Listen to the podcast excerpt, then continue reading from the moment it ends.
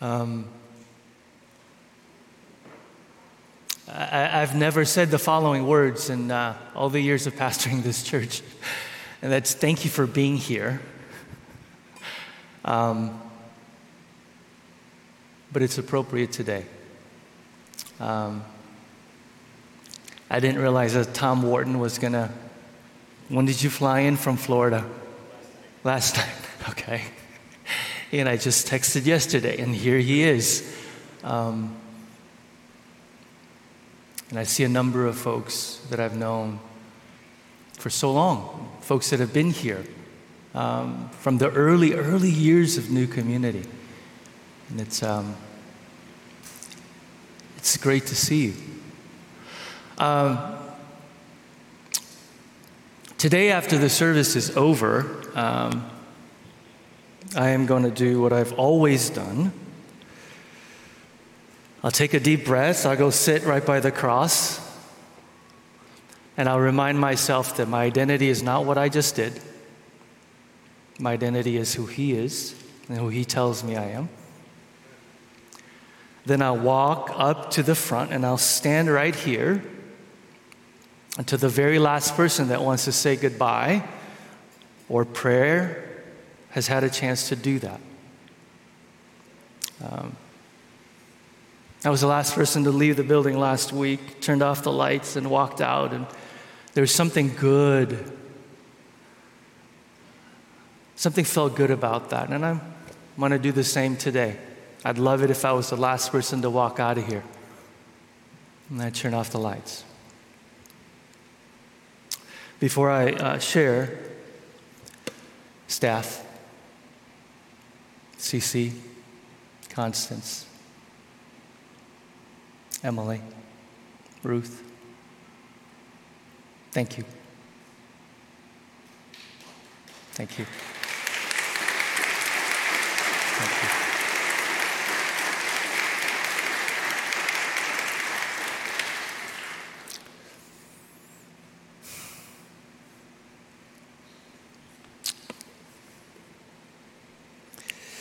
It has been a really long season of pain, confusion, and even hurt.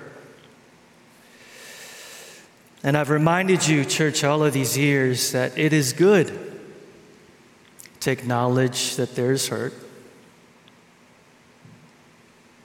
and to invite God in the midst of that because that's the place where we meet Jesus more often than any other place.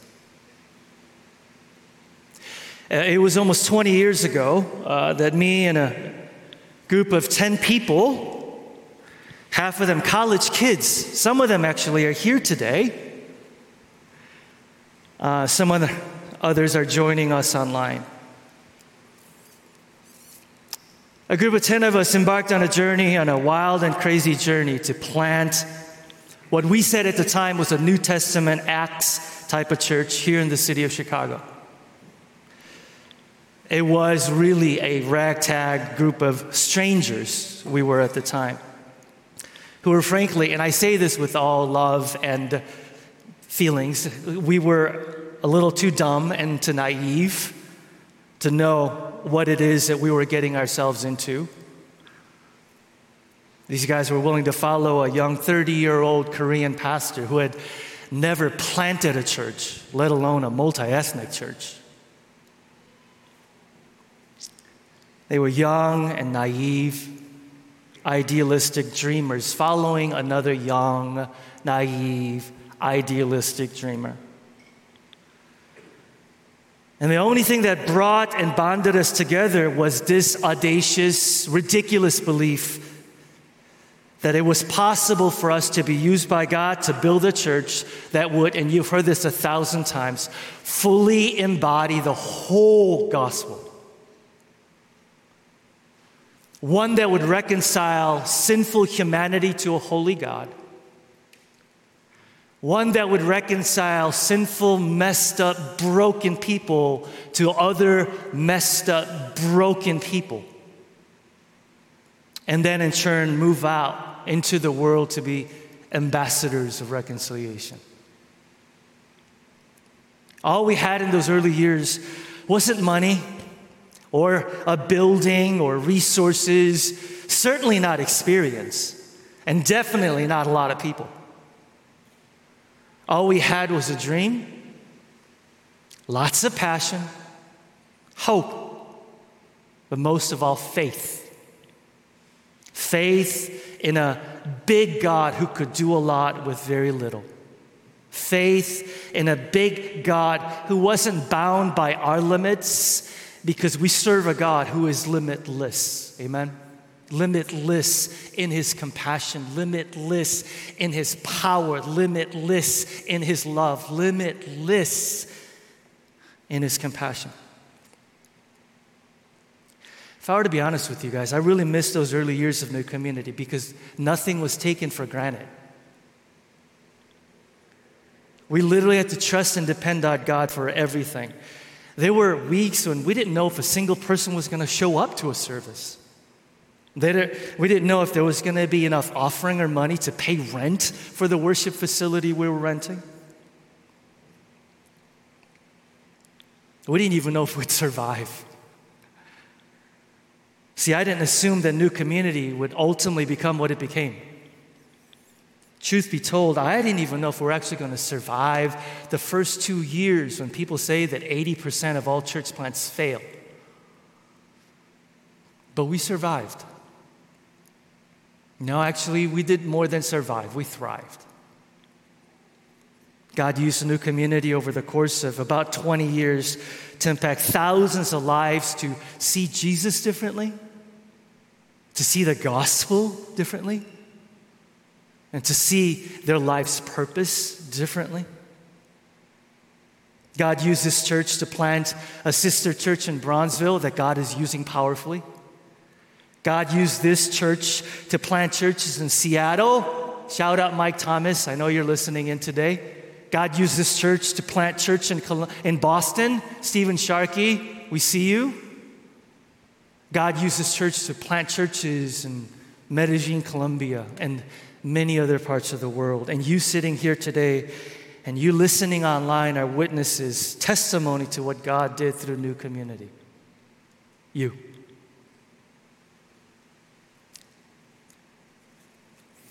Over the course of our history, New Community went through a number of changes. We changed worship facilities four times. You guys know that?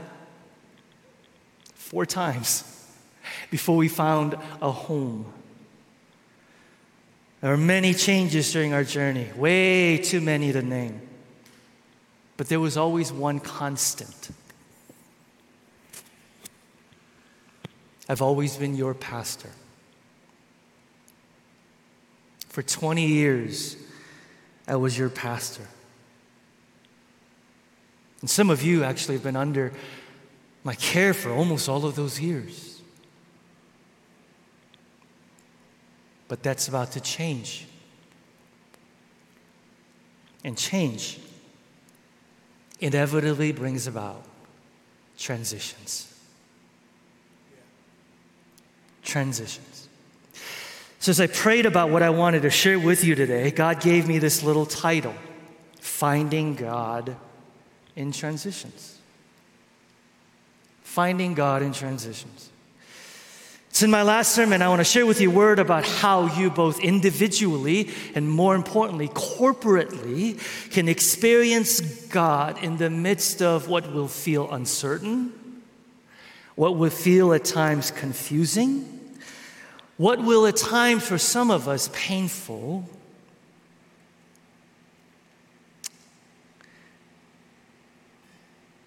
But if you would invite God in the midst of this transition, He'll be right there with you. Doing something powerful in your life and in the life of this church. It's been said that there is one constant in life, and that is that things change. You've heard that. To say it differently, transitions are an inevitable part of life. Some transitions we choose, but other transitions that are hard are thrust upon us, whether we like it or not. Webster's dictionary defines transitions this way the process or an instance of passing from one form or state or stage to another. And there are a number of transitions that you and I could relate to, right? They're physical transitions. Do you know what one of the greatest joys of my life pastoring this church has been? It's been seeing various physical transitions that happen right before my eyes. I love dedicating your babies and seeing them grow up to be toddlers, and toddlers growing up to be children, and children growing up to be young adults, and young adults growing up to be adults. Some of you went through all of those changes here.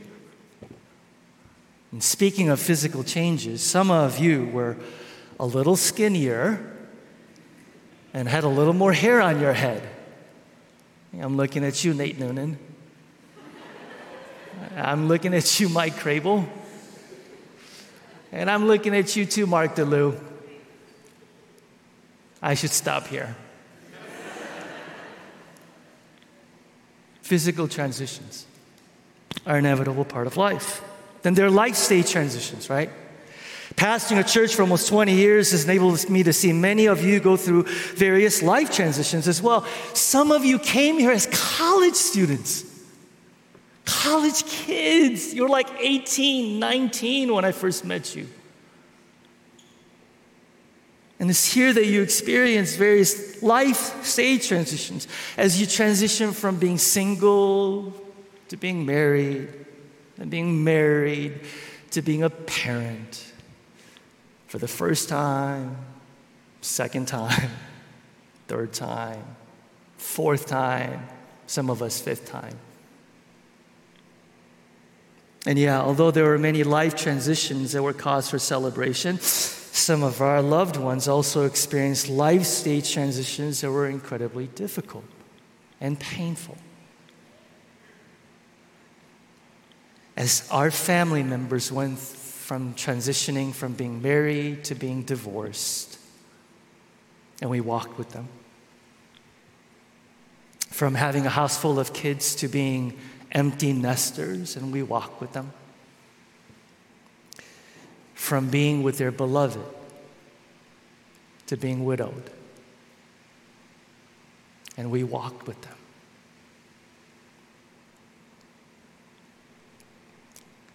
life transitions are also an inevitable part of life.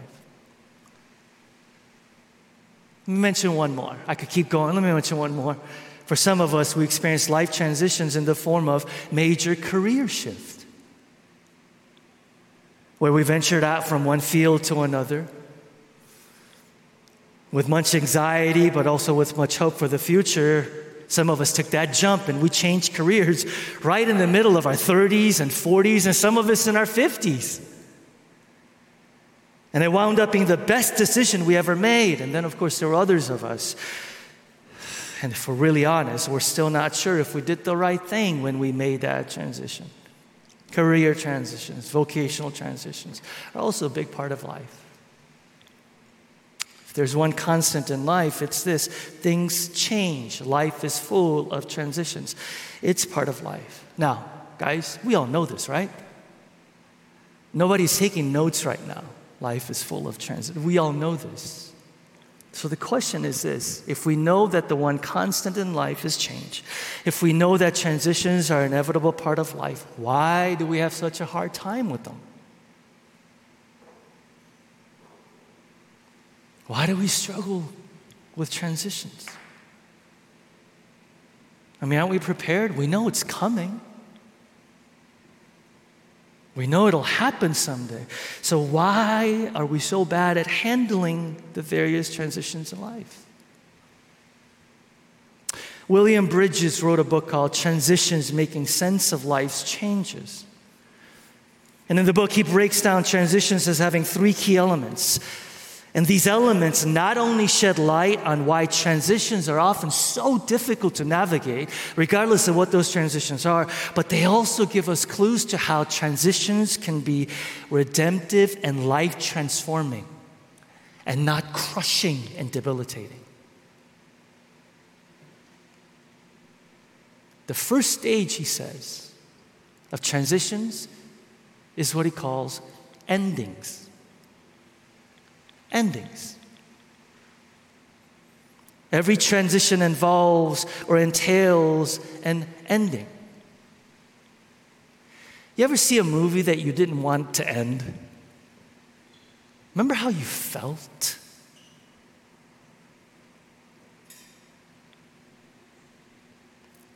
The first thing that marks a transition is that something always comes to an end. This is why we struggle with transitions, because endings are hard, endings are difficult, endings are confusing. There's deep and profound sense of real loss in endings, but the reality of life and the reality of nature is that everything comes to an end at some point. It's the great non negotiable about life. Relationships come to an end, ministries come to an end. Careers come to an end. Health comes to an end. And yeah, someday life comes to an end. Everything comes to an end at some point. And I just want to say to you, as your pastor that part of the reason why this transition church family will be difficult is because something is coming to an end. 20 years of pastoring you is coming to an end. Endings are hard, but it's okay to name that. It's okay to mourn that. It's okay to grieve that. It's okay. It's okay. Interestingly, Bridges unpacks the nature of endings into these five areas, and some of these might be familiar to you. Often, endings, for example, cause disengagement. And what that is, is, is we sense a separation from the familiar. There's also dismantling, where we feel like we're being taken apart one piece at a time. Also, sometimes involves disengagement, where we experience death to our previous roles, but we're not sure who we are anymore, because that's gone. And there's disenchantment, that is what gave us life at one time, no longer gives us life. And then disorientation, where things that seem to be important to us at one time no longer seem all that important. Now, don't miss this. Bridges makes the powerful case. Please pay attention. That more important than the external change and endings is the internal ability to let go of what no longer fits.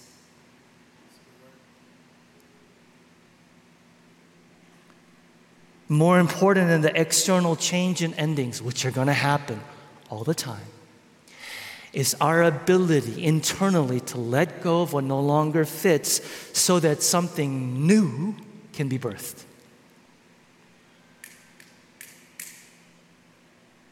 And I'll come back to that in a second. Endings. First stage. Then the second stage of Mark's transitions is what he calls chaos the in between stage, the no man's land between the old way of being and the new that's yet emerged. And it's what Walter Brueggemann, I've taught you, calls seasons of disorientation, the book of Psalms, seasons of emptiness and chaos and meaninglessness and confusion, seasons in life when the bottom falls out and you and I wonder, where is God? It's the Saturday between Good Friday and Resurrection Sunday the Saturday when you and I feel doubt, resentment, isolation, despair. Does anyone know what I'm talking about? And can I just state the obvious? None of us would struggle with endings if God would just show us now what the new beginning is. Can I get an amen? You know what I'm talking about? If God would just, if God, we would not struggle so much with closed doors. If God would immediately go, that door's closed, there's the new one. But does it ever work that way? It almost never works that way, does it? Endings, more oftentimes than not, often come without any clarity for what the new is going to be. I wonder if anybody is in that season of life right now. So, what do we do? You do what I've taught you for years to do. You do what godly men and women have done for hundreds, thousands of years, and that is you wait on the Lord. Psalm 37 7. Be still before the Lord, and you wait patiently before Him. I've taught you that far from being passive, waiting on the Lord is what? Hopeful expectancy. Hopeful expectancy. Like a watchman on the tower who's leaning and straining for that morning sun that's going to pierce the darkness. It's coming. Waiting on the Lord is anchored in the rock solid truth that our God is good, our God is faithful, our God is true, and He is just as much at work in the midst of the chaos. He is just as much at work in that Saturday as He is on Friday and on Sunday. Don't forget. His silence is not absence. His hiddenness is not abandonment. Where is God in the chaos? Right there in the midst of it, with you. With you. Right in the middle of the transition. If anyone is going through what feels like an unbearable transition right now, if anyone's experiencing what seems like unending Saturday, whatever you're going through, my last reminder do not allow circumstances to determine whether God is at work. Circumstances do not corroborate God's goodness, God's love, or God's wisdom. That thing right there corroborates God's goodness, God's wisdom, and God's love. By the way, Tom Wharton built that cross.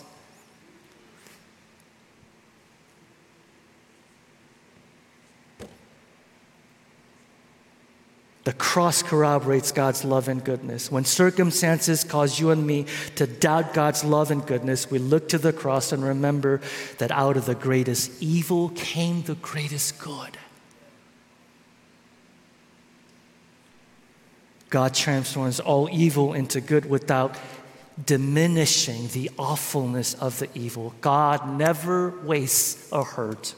God brings real good out of things that look real bad. What looked like the worst thing in human history was really the best thing. What looked like the saddest goodbye in the world two days later was the most joyful hello in the history of and that means that God has really good things in store for you.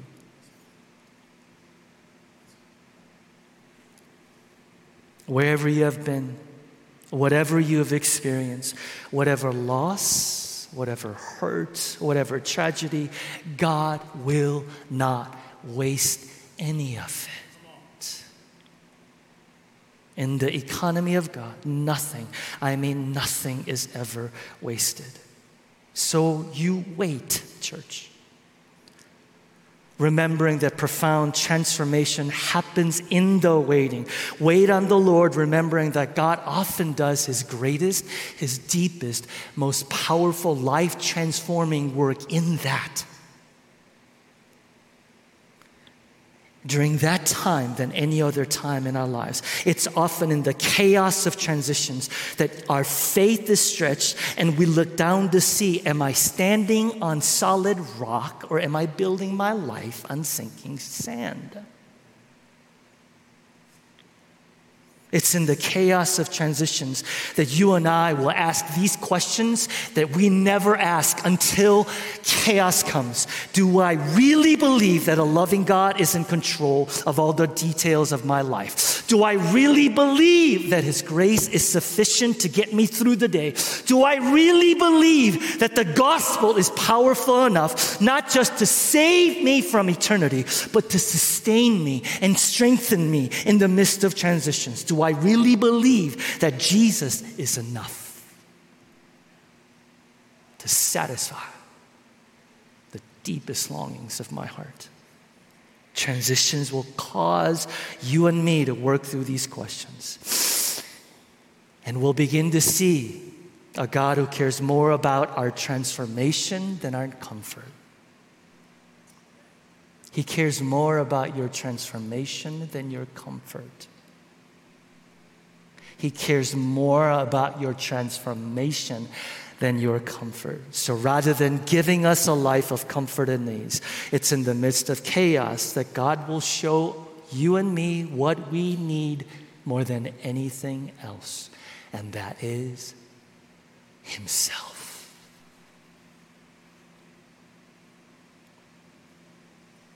Himself. And finally, the third stage of transitions is what Bridges calls beginnings, endings, chaos, beginnings. Everything comes to an end at some point. It's the great non negotiable about living this side of heaven.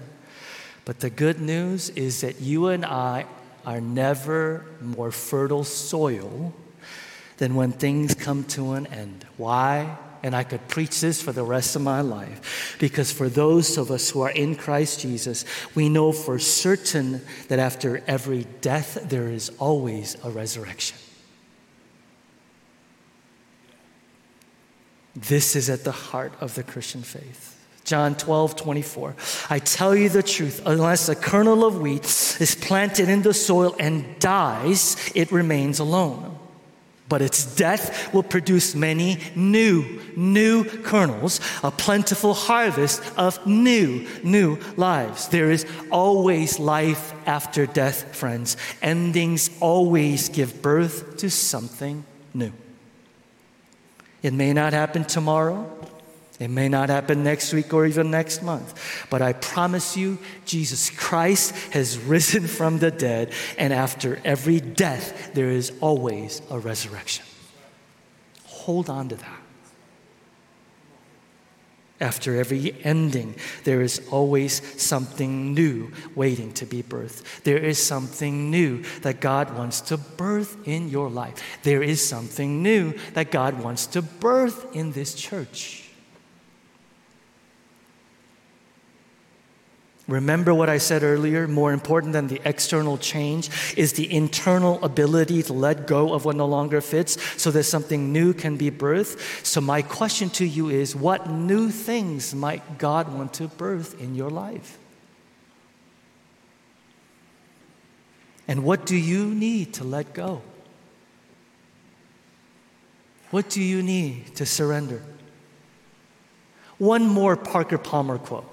One more. I was going to quote him and Henry Nouwen and Thomas Merton and all these other, but one more Parker Palmer quote. Each time a door closes, the rest of the world opens up. All we need to do is to stop pounding on that door that just closed, turn around and welcome the largeness of life that now lies open to your souls.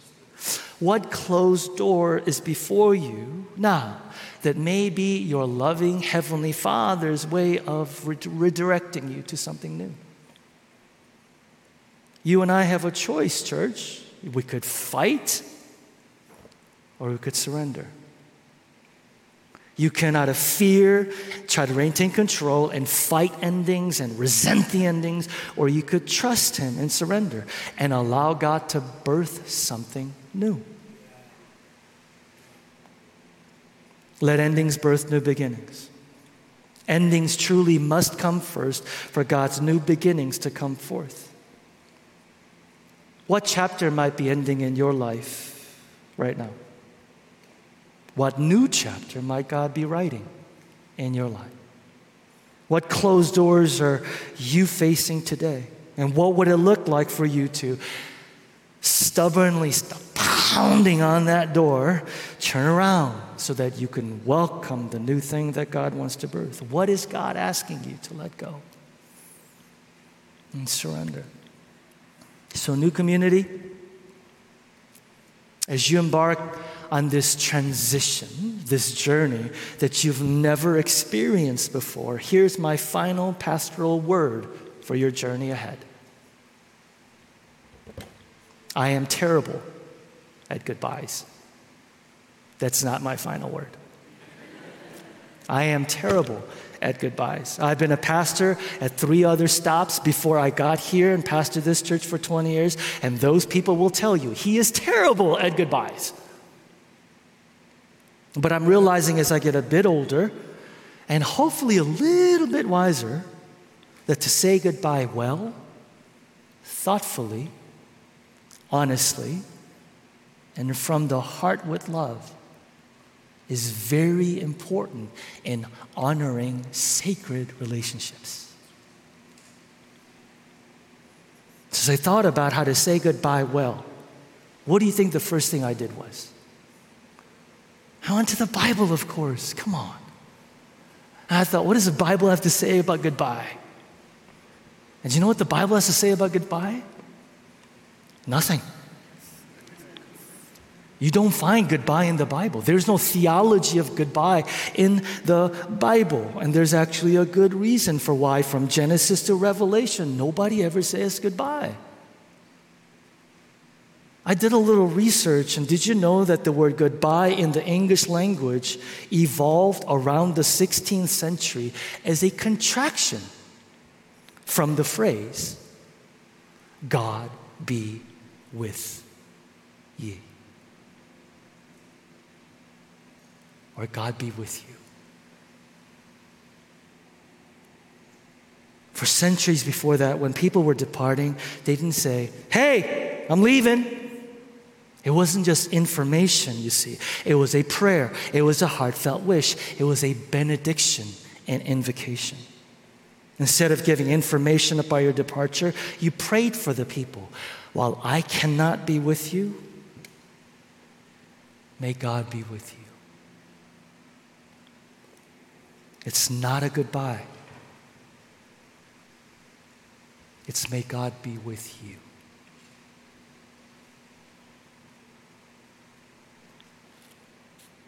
About 150 years ago, Jeremy Rankin, a hymn writer, learned that that was the origin of the word goodbye, and so he wrote a hymn called God Be With You Till We Meet Again.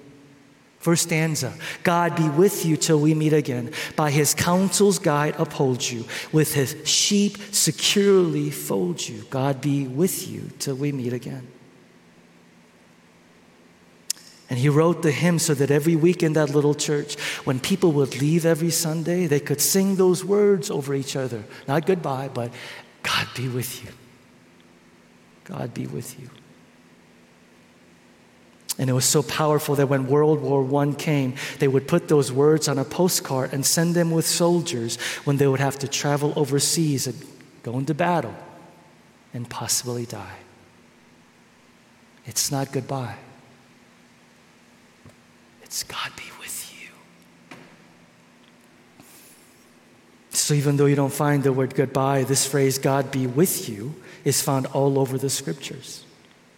Paul often ended his letters to the church with this prayer, this benediction.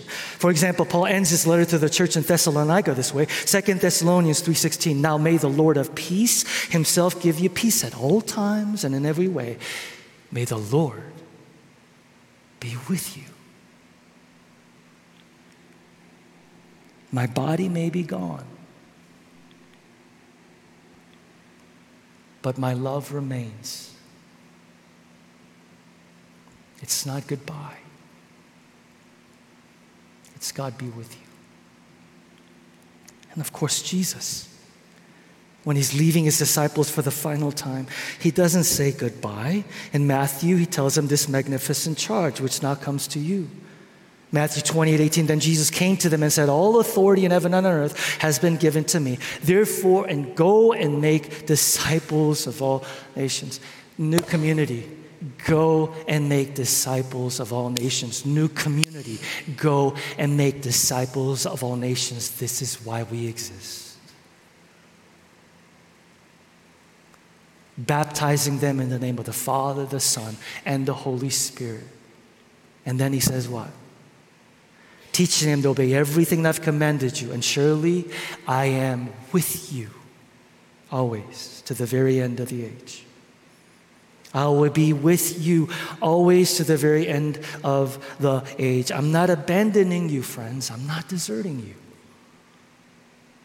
My body may be gone, but my love remains. It's not goodbye. It's may God be with you. So as you journey this unfamiliar path, I say this as my final reminder to you.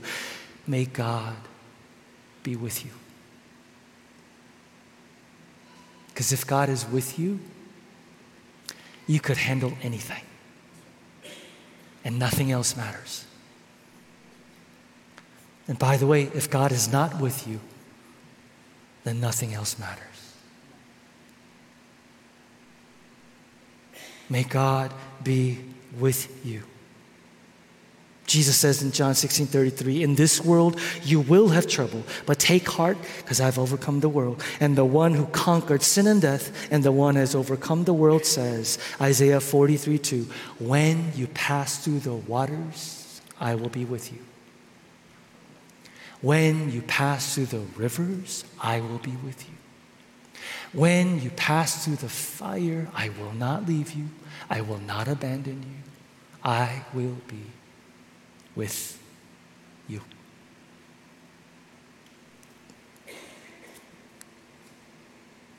There's no situation in which Jesus will not be present if you want him there, if you invite him in. Even though I walk through the valley of the shadow of death, I will fear no evil. Why? Because you are with me. So invite him in. Invite him in. So today, church, I don't say goodbye. I say, may God be with you. May God be with you, new community, as you passionately love Jesus Christ. Here come the three C's passionately love Jesus Christ. Keep your eyes firmly fixed on Jesus, the author and perfecter of our faith. Love Jesus. Love Jesus. Love Jesus. Do not love justice more than you love Jesus.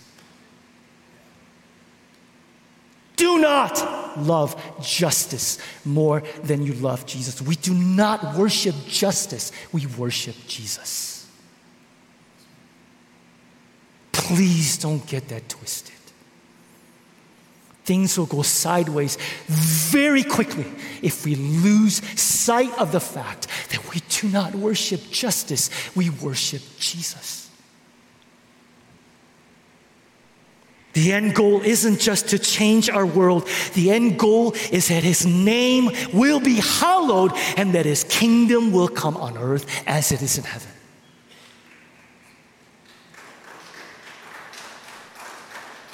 Love Jesus, church.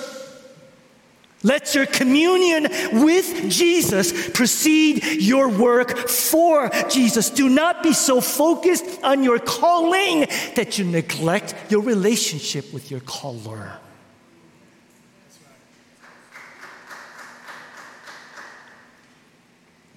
You cannot give what you do not possess. You cannot give out of an empty, empty heart Change the people, ultimately change the world. God be with you as you passionately love Jesus Christ. God be with you as you engage in authentic community. The real measure of our lives will not be all the stuff that we obtain, the goals that we achieve, the successes we acquire. None of those things will matter at the end. The real measure of our lives were the people whose lives we've touched, the people we've loved and who loved us, the people you and I took time to invest in. If you want to go fast, go alone. If you want to go far, go together. It's better to adjust your pace than to walk alone. Life well lived isn't about who walks the fastest, but who has the most people walking with him or her. Community is what hurts you.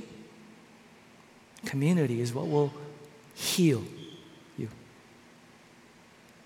God be with you as you engage in authentic community. And lastly, God be with you, new community, as you radically advance the cause of Christ. Live for something bigger than you. Live for something bigger than just you. Live for something bigger than just you. We have one life to live, and just a few years at that. We fool ourselves into thinking we have more time than we actually do.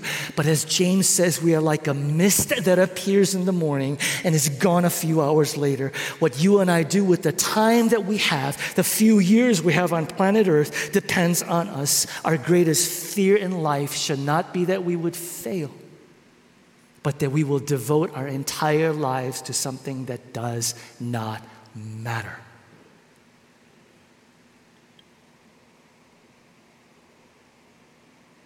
We can choose to spend a few years this side of heaven living for ourselves, which I promise you will lead to emptiness and despair, or we can choose to spend that time living for others, which will lead to fullness and joy. So, God be with you, new community.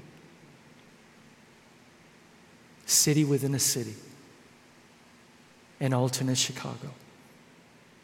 A family from every people, tribe, tongue, and nation. This is the kingdom right here. God be with you so that you can love the least of these. God be with you so that you could embrace the most excluded. God be with you so that you could remember and care for the unseen, the unnoticed, the unwanted, the untouchable, the unfed, and the unhoused, that they will find a home here and a family in you. They're longing for. New community, may God be with you as you remember that you've been given the greatest cause in the world, and that is the love of God. So as you go to make disciples of all nations, when it gets hard, when you face opposition, when you face ridicule, when you face difficulties, when you face forces that threaten or intimidate you, don't be afraid. Don't ever be afraid. Because he said he'll go with you. He'll go with you. So live with courage. Live with courage. It's not a goodbye. It's may God be with you. My body will be gone, but my love remains. Thank you for 20 years the privilege and the honor of serving you.